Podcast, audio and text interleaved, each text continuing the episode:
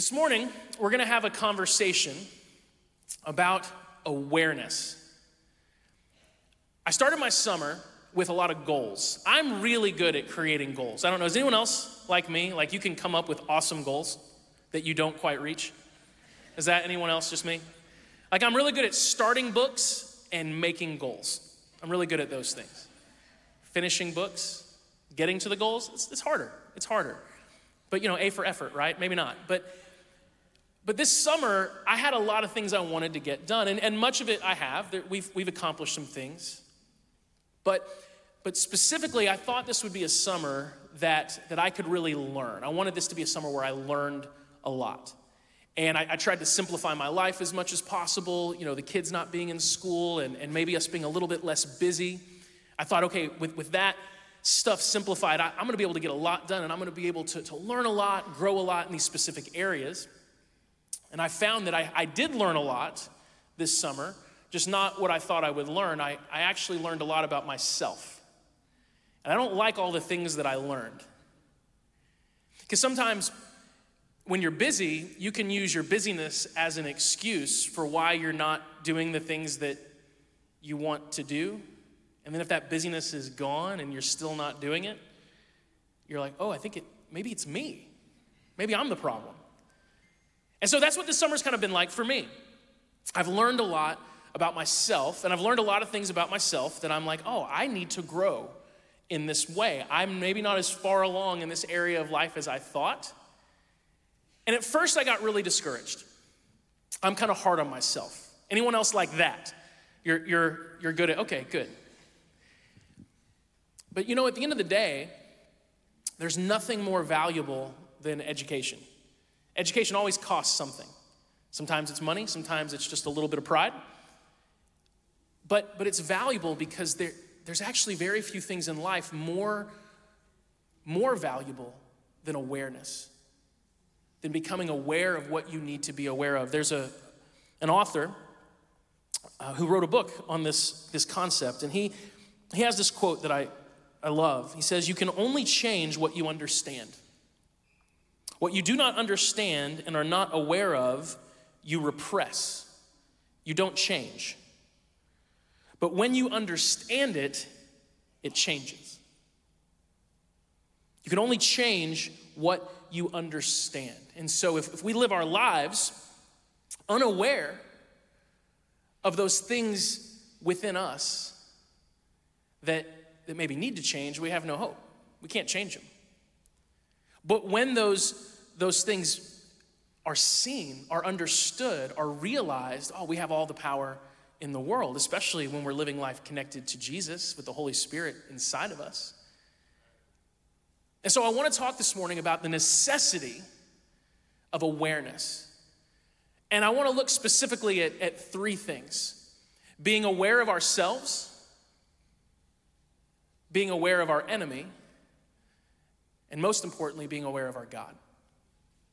I believe that if you can live life aware of yourself, aware of, of your enemy and what's really against you, and most importantly, aware of the God who created you and who loves you, you are safeguarding your life for all the joy and the fulfillment that God desires for you. But you have to be aware. We have to wake up. You know, sometimes we see things happen around us in culture and we want to look at the world around us and be like, wake up. Like, come on, wake up. Do you not see what's going on? Do you not see what's happening? And, and, and, when you feel that way, that's good, by the way, when you're looking at the world outside of you and kind of hoping that the world wakes up. But, but we always have to remember that, that what has to wake up first is always within us. So we've got to become aware. Now, as far as being self aware is concerned, I have learned from watching a lot of sci fi movies that self awareness is really bad if you're a robot, right? Like if you're an artificial intelligence of some kind and you become self aware, you instantly decide to kill all human beings. Like that, that's my first, I think by the first time I ever heard the phrase self aware was watching like the Terminator movies. At a very young age, by the way, I'm not gonna go into that. It's just the, my childhood, it is what it is. Um, but you know, Skynet, self aware, we're dead. So we got to make sure robots never become self aware because apparently they will instantly decide they have to go. But as far as, as we're concerned, it's amazing how often we can live our lives completely oblivious to what's going on within us. And, and if we're not aware of what's really happening within us, if we're not aware of who we really are, we're just ill equipped to do the things that we, we really desperately desire to do, to have the change that we want to see happen in our lives. I'll give you an example. I, I met with a man several years ago, and he was battling an addiction. And so we were sitting across the table and talking about it, and, and this is an addiction he'd been struggling with for a long time, and, and he wanted to be free of it for sure, but he kept talking about his, his spouse. And there was a lot of angst there. You know, like they were past the newlywed stage. I'll just say that. And, and it was very clear as he talked about it that in his mind, his addiction was, was really, was really like her fault. Like, because if, if she would be more this, he wouldn't struggle with it. Or if she would be more that, or if she wouldn't do this so much, and if she wouldn't say these things. And it was just very like he was venting. And, you know, like, I'm sure none of us, by the way, who have been married have ever thought, man, if my spouse was only more X, Y, or Z, my life would be a lot better. None of us have had that thought, but this guy did.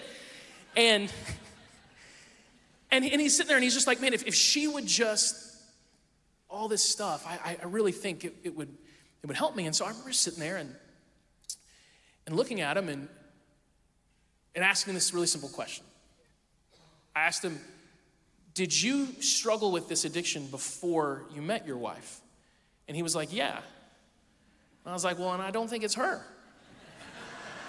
you know? And and it's funny because you could see in his eyes, like, oh no. Maybe it's me. But you know that, that sneaking suspicion we have sometimes that maybe we're the problem? and we don't want to be. Like, we'd love it if, if all the, the pain in our lives and all the, the frustration in our lives is just someone else's fault. And there's that, that sneaking suspicion sometimes, like, what if it's me? Can I just say this on the, on the front end of this? It probably is you. And it's, and it's okay. It's okay. See, being, being aware of yourself it's not the same thing as being self critical. God does not desire for you to be self critical. Being self aware, it's, it's not the same thing as even being self conscious in the sense that you're obsessed with the way other people see you and you feel like you don't measure up. That's not what we're talking about. Being aware of yourself, truly being self aware, means you have the ability to kind of look at yourself from the outside in, like almost like you're observing someone else. Like you can watch yourself and go, that's a very funny person. Like you can kind of laugh at yourself a little bit. And you can, you can self assess and say, hey, like this is what you're good at and this is what you're not. And understand that you're never going to be a perfect person this side of heaven. Like, work on your weaknesses, great, do it. Like, minimize those, those struggles that you have, sure, but I promise, whatever weaknesses you overcome today, you will either develop new ones tomorrow or discover new ones that you weren't aware of because you were so focused on your current weaknesses. You will never be, this side of heaven, a perfect person. You will always have strengths and you will always have weaknesses. And in God's eyes, that's always going to be okay. But very often, we are less okay with ourselves than God is. Because for many of us, we've never actually fully seen ourselves as we are and looked at that person and said, Yeah, I'm okay with you. So I have strengths. I have a few, okay? Just saying that with a microphone, then you have to believe me. No, I, I have strengths. Like, I have always been a very driven person. I, I am not an organized person. I'm not even really a disciplined person. I wouldn't say that at all. But I've always been driven. And so I just have always had this sort of like, let's go. This drive that, that if I'm involved in something, it won't be boring, okay? It, it may not always go smoothly, but it, something will happen. for better or worse. And those of you who have been at his hands for a long time, I'm sorry you've been part of that. But it's, it's things have happened. We've done things, we've changed things, and it's always moving because I'm that guy. And so the, the, the strength there is that I'm someone who, like, if, if I'm at home or I'm here, and those are the main places I am all the time, and there's a problem, I don't get caught up on problems. I don't sit and go, oh my gosh, this is happening, and why is this happening? I'm so, fr-. I'm, I instantly just go to solutions. Well, we could do this, this, this, this, we could do that, we could do this, what if we did this? And, and in my mind, like that's a strength. And it is because people will look to me to help come up with solutions. But it's also a weakness. Because very often I'm trying to solve problems that no one has asked me to solve, especially the person I'm married to, right? And I struggle with that. I struggle with like, sometimes Megan will look at me and say, just, just feel the frustration with me. And I'm like, that makes no sense to me because frustration is meant to be solved. Let's solve it. Let's move beyond it, right? But I, I, I'm driven. I want to go somewhere. I want to do something. And that does have value because I am able to get things done. But man, the, the weaknesses, some of which are tied to that same thing. I know I've told this story before, but it's been a long time and I haven't told it that many times. I only have so many stories. You have to understand. Like, I can either make stuff up and lie, or I'm gonna have to use some of the same stories every once in a while. So I choose the, the latter. So I, I, I interned at a church when I was in college, and my pastor Roy was, a, a, I looked up to him so much. And he pulled me into a meeting about halfway through my internship that I thought was a good meeting, and it wasn't. It was, it was, it was okay. It was just, he was, he was giving me coaching, he was giving me some direction, but it, I thought it was a compliment at first. I don't know if you've ever been in a situation like that where you think someone is praising you, and then, like a magic trick, you go, oh, this is, I'm being coached. And you have to shift gears, right?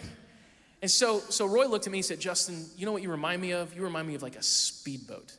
And I was like, that's awesome. Speedboats. Who wouldn't want to be a speedboat? You know what I mean? Like, come on. And he said that. He's like, You're like a speedboat, man. You go at this pace and you just go and you get stuff done. I'm sitting here, I'm like 19, 20 years old, just beaming. Like, I'm a speedboat.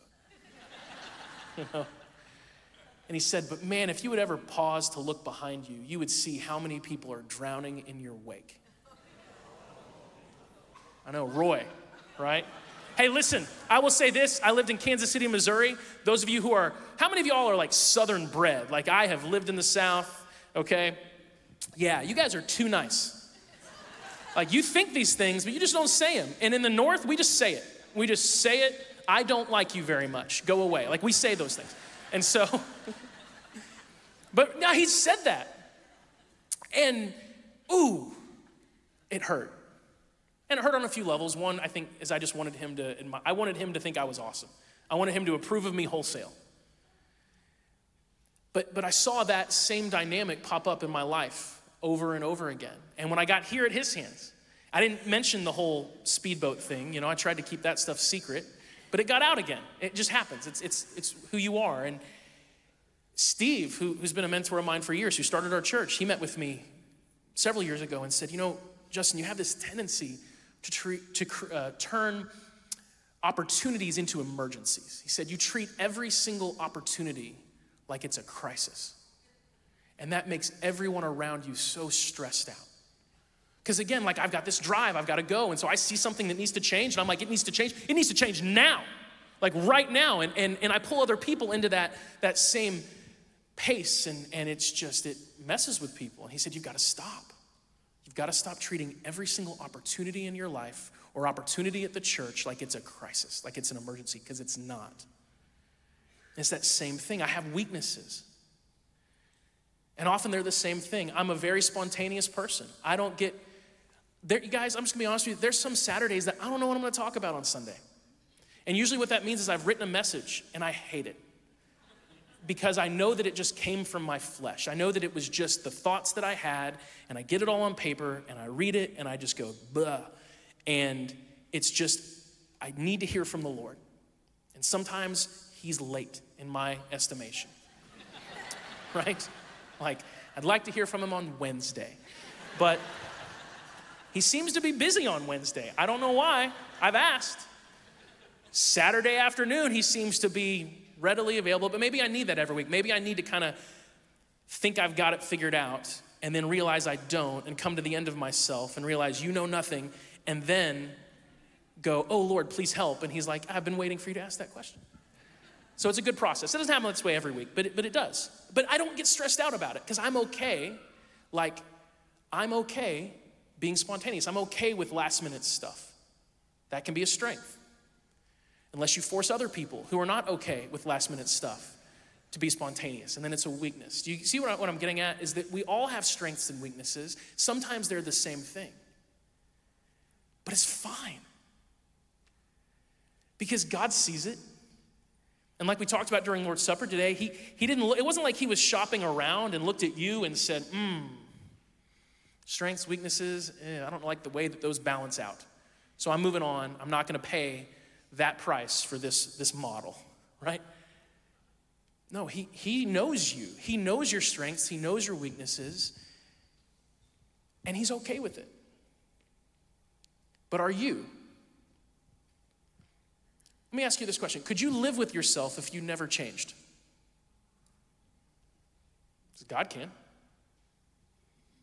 I'm not saying he doesn't want to change you. Oh my goodness, he wants to change you. One of the biggest lies in our culture, it's kind of like American culture where it's at, meeting Christianity, is that God loves you exactly as you are and he just wants you to be yourself, and that's a lie. He loves you exactly as you are, and he wants to change so many things for your betterment. He wants to make you a new person, a new creation.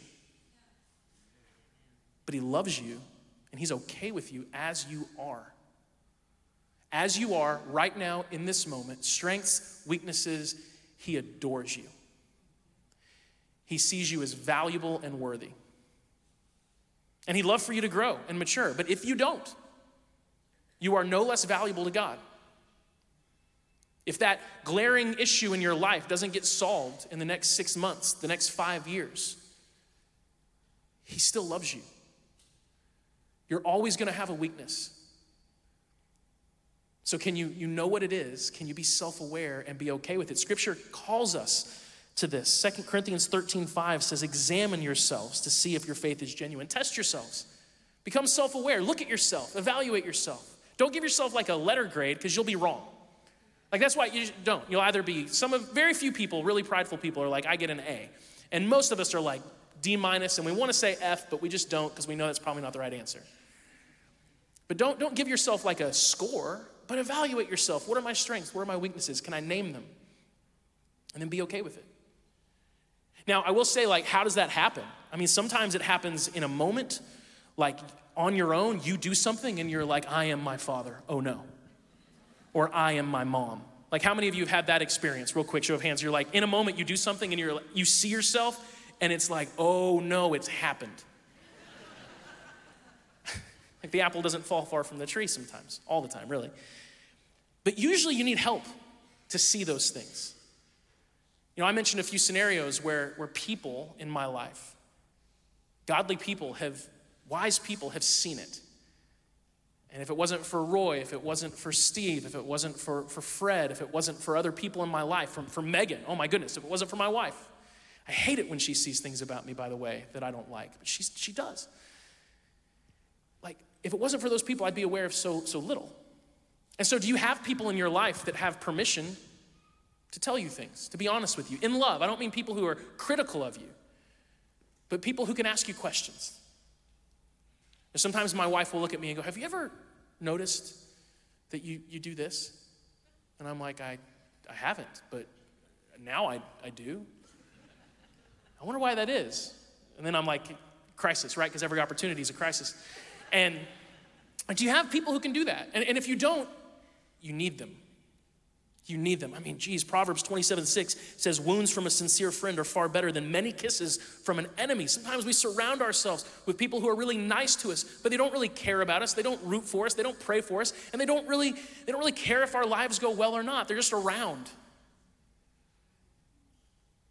But a sincere friend, a genuine friend who hopes for us, who, who prays for us, who wants to see us grow, if you give that person permission to say, hey, by the way, if you ever see something in me that's just like off, like, talk to me about it and I'll receive it. I may not like it, but I'll receive it.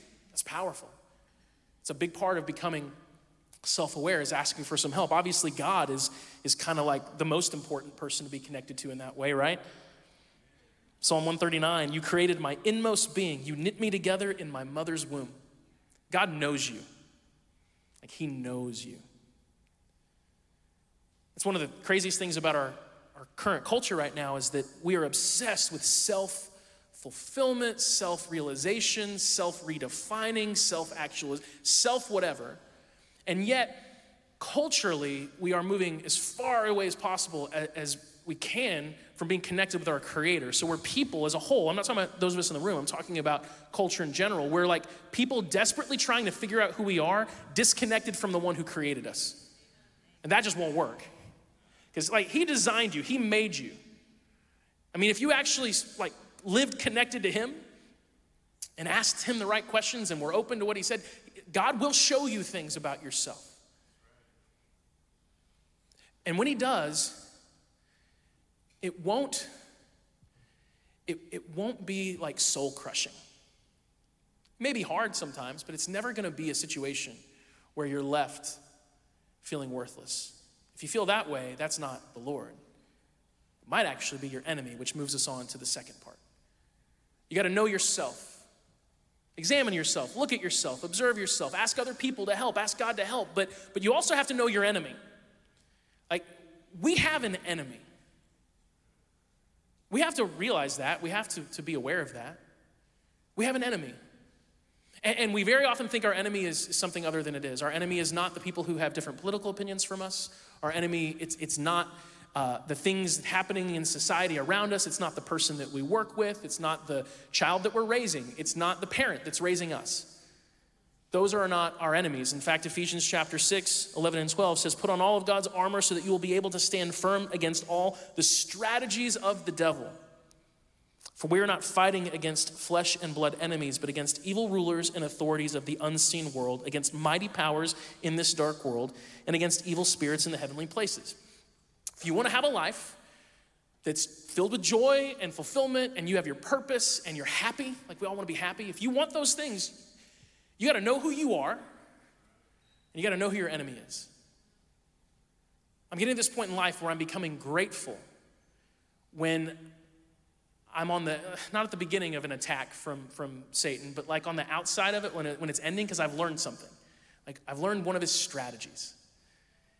And if you, if you had to sum up Satan in one word, for me at least, it would be accuser. He's an accuser. That's actually what scripture describes him as very often. Satan, the devil, whatever word you want to use, he's an accuser. His primary purpose is to accuse us. Now, sometimes when he accuses you, he's, he's dead wrong. He, he's a liar. He lies all the time. Jesus actually called Satan the father of lies. Sometimes he, he lies. In fact, I was reading some scripture just a few weeks back, and it's the story of, of David. And if you know the story of, of, David in scripture, he's chosen to be king. And then there's this moment that's kind of like a defining moment early in his life, and he fights this battle against a, a giant named Goliath. And when he shows up to the battle, all the men in Israel who are in the army are afraid to fight Goliath. Goliath, Goliath has, has, sort of thrown down the gauntlet and said, Hey, who dares to challenge me? Like, step up, let's do this. And no one will do it. Not even King Saul, but King Saul has said, Hey, whoever does it, if you defeat him, I'll make you rich. I'll give you lots of stuff and no one will take the bait. No one will do it. And David shows up. He's not in the army, but his brothers are. And just recently, he's been anointed by a prophet named Samuel. And that prophet has said, You're God's anointed one. Because Samuel said that, that your heart is right. See, Saul was the king, but God had decided he wanted to find someone who had a heart like his. The, the phrase in scripture is a man after God's own heart. And Samuel had shown up at, at David's home and had met all of David's brothers. And his older brothers looked the part of a king, but, but God was like, no, no. And Samuel was confused and said, God, these guys all look like kings. What's going on? And God said to Samuel, Man judges by outward appearance, but God looks at the heart. So David was chosen because of his heart. But, but he shows up to this battle and he hears what's going on. And he's like, kind of like, I can't believe no one's fighting Goliath, especially if the reward is so high. And he's asking around, he's asking everyone, like, did I hear right? If whoever defeats Goliath gets this? And, and eventually his older brother hears about it. 1 Samuel 17, it says, Now Eliab, David's oldest brother, heard him when he spoke to the man, asking about what was going on with Goliath. And Eliab's anger burned against David, and he said, Why is it that you have come down? And with whom have you left those few sheep in the wilderness? He was a shepherd. He said, I myself know your insolence and the wickedness of your heart. Now, isn't that interesting? His brother accuses him, and look, sometimes the accusations of the enemy come from people we're related to. Um, isn't it interesting that the accusation his brother brings against him is his heart? He says, I know the wickedness of your heart. When the very reason God chose David was because of his heart. Sometimes the enemy accuses you in the very area of life where God is most pleased. Some of you right now are dealing with, with feelings of inadequacy as a father or as a mother, and God would look at you and He would say, Actually, that's like your best part. But maybe because it's your strength, the enemy accuses it and he attacks it often. And so you're very susceptible to feeling like a failure when in fact you are a glowing success. Because our enemy, he's an accuser. That's like his biggest strategy. And sometimes his accusations are outright lies. He tells you things about yourself, and he uses other people in this process, and it's just not true. So I, I want to encourage you that this week, this month, for the rest of your life, when you feel accused, when someone's accusing you, or, or just that voice in your head is accusing you, that's not God, by the way, he's not the accuser. When, when you're being accused that you're not enough, you're not a good enough mom, dad, son, daughter, employee, employer, whatever it is, stop. And actually say, Lord, is that true? And again, if you have some wise people around you, go to them and say, hey, I've been really battling lately, feeling like I'm a failure as whatever it is. Is that true? and, and say, look, be honest. I'm not looking just for nice words, like be honest. And what you'll very often find is no, you're being accused in an area of life that God is actually really pleased with you. And Satan's trying to mess with it because that's what he is. He's an accuser. Sometimes he lies, sometimes he tells the truth because sometimes those accusations against us, they're accurate. Right? That's the hardest stuff when it's like, oh, this is true. I'm being accused, I'm hearing accusations. And it's true, when I, when I stepped into this role about a decade ago, Steve told me that, hey, if you want to be a leader, people are going to say a lot of things about you, a lot of really bad things about you. And some of it's going to be true. And I, I, I think in my mind at 30, I was like, not me. Like, I'll do great. And then, you know, I it's okay. But like, no, no, no, no, no, no. Don't, okay. That was not, Okay. You may be feeding a not good part of me right now, so I'll do that. But, but no, like I've made mistakes. I've made lots of mistakes. And of course, if I could go back 10 years, I would have done this differently and that differently. And a lot of times when I was making mistakes, I thought I was doing the right thing. And sometimes I was doing the right thing, but I just went about it the wrong way. You can actually do the right thing the wrong way. And sometimes doing the right thing the wrong way is actually worse than doing the wrong thing the right way. I know that's confusing. But I think we all understand you can do the right thing the wrong way. Sometimes the enemy will accuse you, and other people will gladly join in, and it's true. You did mess that up, and it's fine. It's fine. Because you are not your resume. You are not your resume. You're also not your rap sheet. I told that to Megan last night. I was like, what do you think of that? She's like, it sounds very Baptisty. And I was raised Southern Baptist, so it's just in there somewhere. But you're, you're not. You're not your resume. You're not your rap sheet. And if you could get to the point where Satan could accuse you and it be true, and he says, you know, you're not that great of a dad, and you say, yeah, so what? Neither are you. right? You know, you, you, you're, you're sometimes a terrible husband. I know. And sometimes she's a terrible wife. but we love each other, and it's fine. Like, honestly, so what? When you truly believe that you've been covered by God's grace, fully believe that, that every sin and every mistake you've ever made has been paid for, so what? Yes, I mess up. Yes, I have mistakes. Yes, I'm all kinds of messy and all kinds of ways of life, but so what? It doesn't matter. I'm not gonna be in heaven one day having to explain myself because the blood of Jesus Christ covers me. And so we've got to get to that point as people where we're aware of our enemy and the fact that he's an accuser. And when he accuses us, we can just go, okay, well, move along. Thanks for the information. Now I'm more self aware and I'll work on that. I appreciate it, Satan, very, very much. Like, honestly. Last one, we'll wrap up. This is the most important. It's just to be aware of God to be aware of God. Because He's always with us. When Paul was, was in Athens in his early missionary journeys, in the early church anyway, he said something to the people that they had already understood. This was actually a phrase that he borrowed from their culture, and it was that God does not made, he does not live in a temple made by human hands. Almost all faiths, religions in the world, in the history of the world, have, have struggled with that idea. We even struggle with it here like, this is not the church, you're the church. This is the building.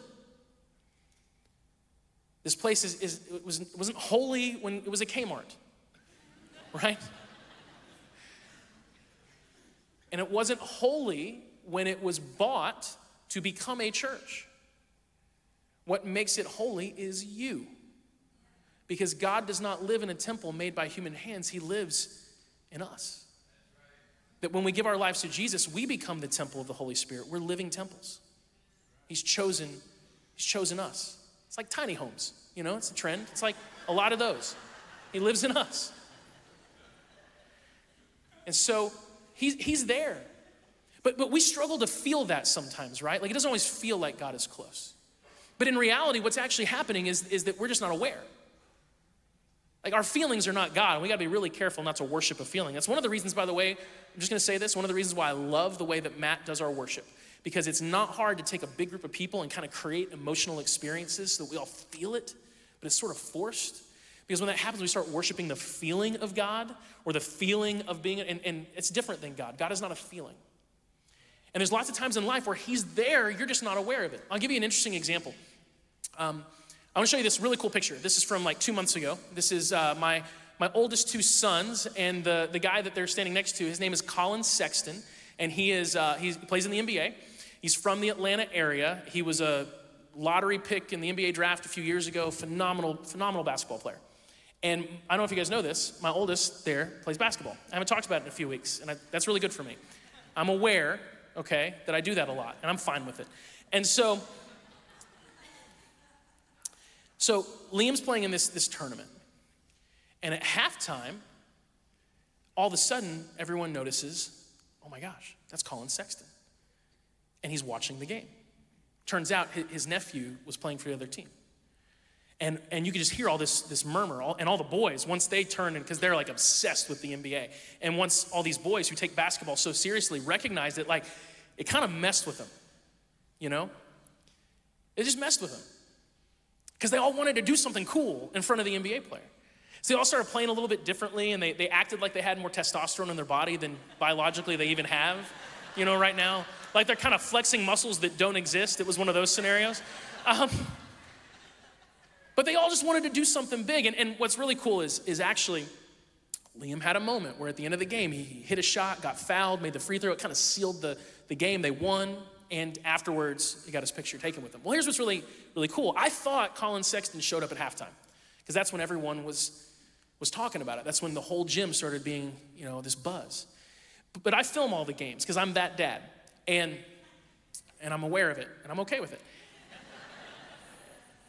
And I say to everyone that it's because I have family that lives out of state and I make these videos, you know, for them. And it's no, it's totally for me and I'm just coming to terms. So I go through the video like I do, and I realize in going through the video, Collin Sexton was there the entire time. It's just no one noticed until halftime. I thought, isn't that interesting? That like he was there the whole time.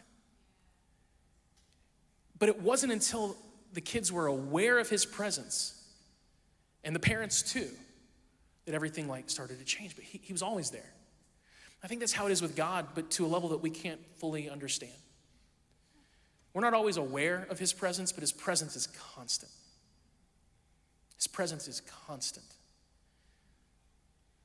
And, and if we could believe that, sometimes we have to believe deep truths that we don't always feel in our day to day lives. But when our faith is built on those deep truths, it's okay when we don't feel it because it's not built on the feeling, it's built on the deeper thing. God is, is here.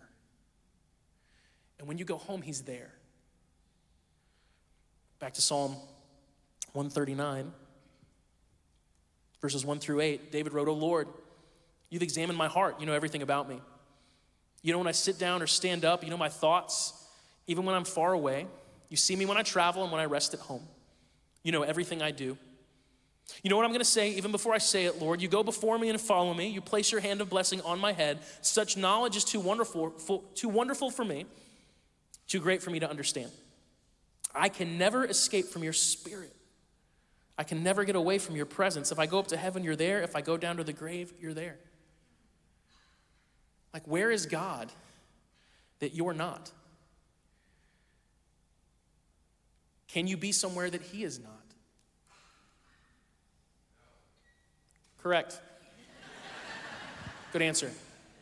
You know, it, it's interesting, and if you read the Bible and, and you'll see these moments where it says that God spoke from the heavens, or it will say sometimes it says God spoke from heaven.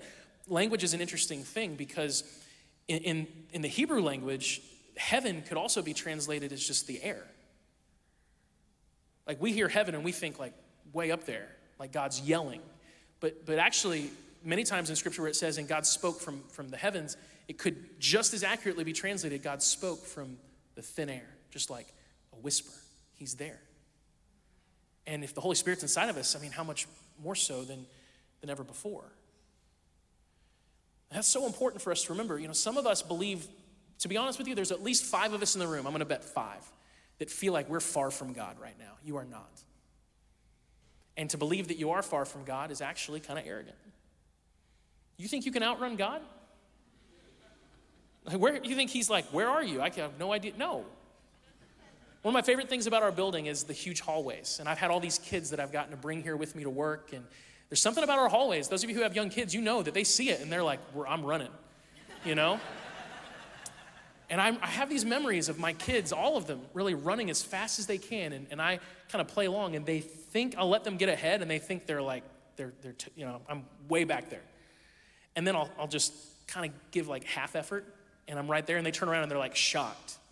I just take bigger steps. Well, how big are God's steps? Right?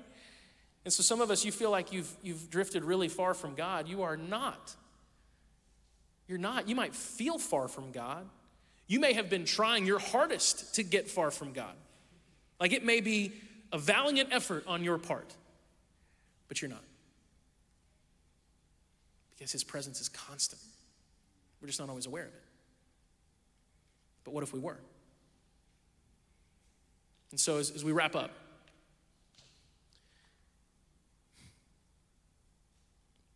God is with you. It's one of the biggest promises that He makes us. I will be with you always, even to the end of the age. I will be with you. He never promised that He'd solve all our problems.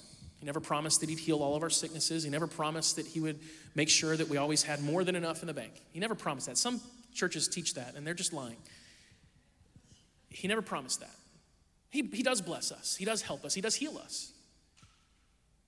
But one of the things He's promised us, and promised us this as a constant that you can, you can bank on, is His presence will never depart from you.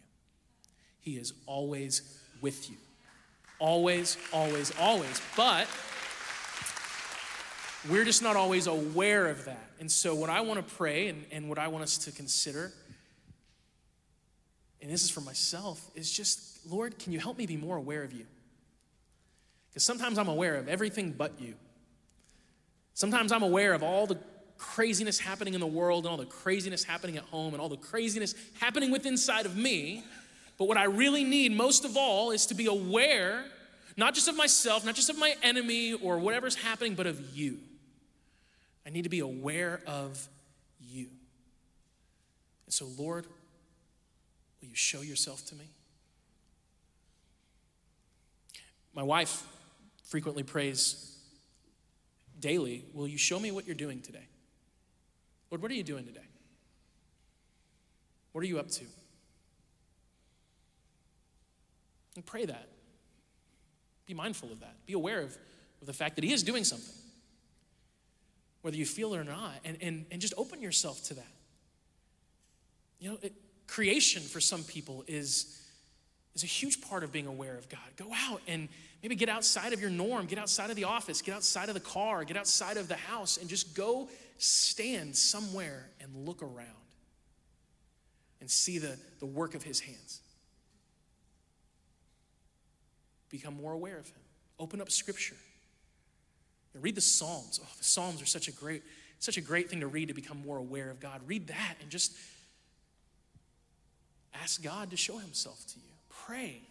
And, and pray quietly sometimes, or you're not really the one doing the talking. Sometimes prayer is not just us doing this to God, but just us going, God, I'm, I'm here. You have my attention. I try to give God permission, not that He needs it, to interrupt my thoughts, to interrupt my, my day, to interrupt my mouth for sure. But he, he knows that. I've told him that. Lord, you have my permission. Any moment, like just jump in. And he often does. But we just have to be aware of him. He's there, he's constant, but we need to be aware. And so I want to do this. I want us to pray. And then we're going to wrap up together. Father, help us wake up.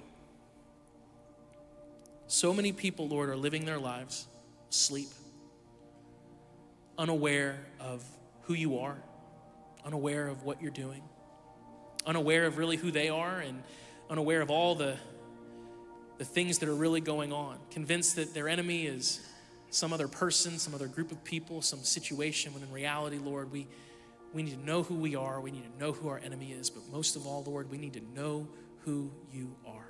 You are God. You are our Father. You are our Savior. You are our King. You are the lover of our souls. You are our friend. You are our Creator. You are the author and the initiator of our faith and you love us. You care for us. So wake us up to you. Lord, I pray that if there's anyone here who hasn't done that yet, who's yet to, to sort of open their eyes and see you for, for who you are, I pray that happens. And I pray it happens in an undeniable way that they would give themselves fully and completely to you because there's nothing like you, there's nothing that compares. We love you so much. We pray all this in your name, Jesus. Amen.